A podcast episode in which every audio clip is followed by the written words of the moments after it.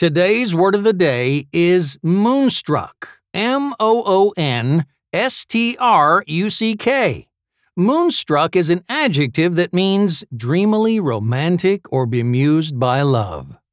Our word of the day combines the familiar word moon with the past participle of strike to give us a way to describe someone who's been metaphorically struck or affected by the moon.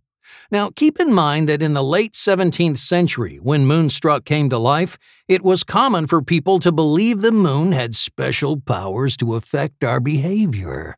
Today, we simply think of moonstruck as a metaphor for being high on love. Having a crush on his classmate has put Kevin in a strange mood. I've never seen him this moonstruck before. Moonstruck is spelled M O O N S T R U C K.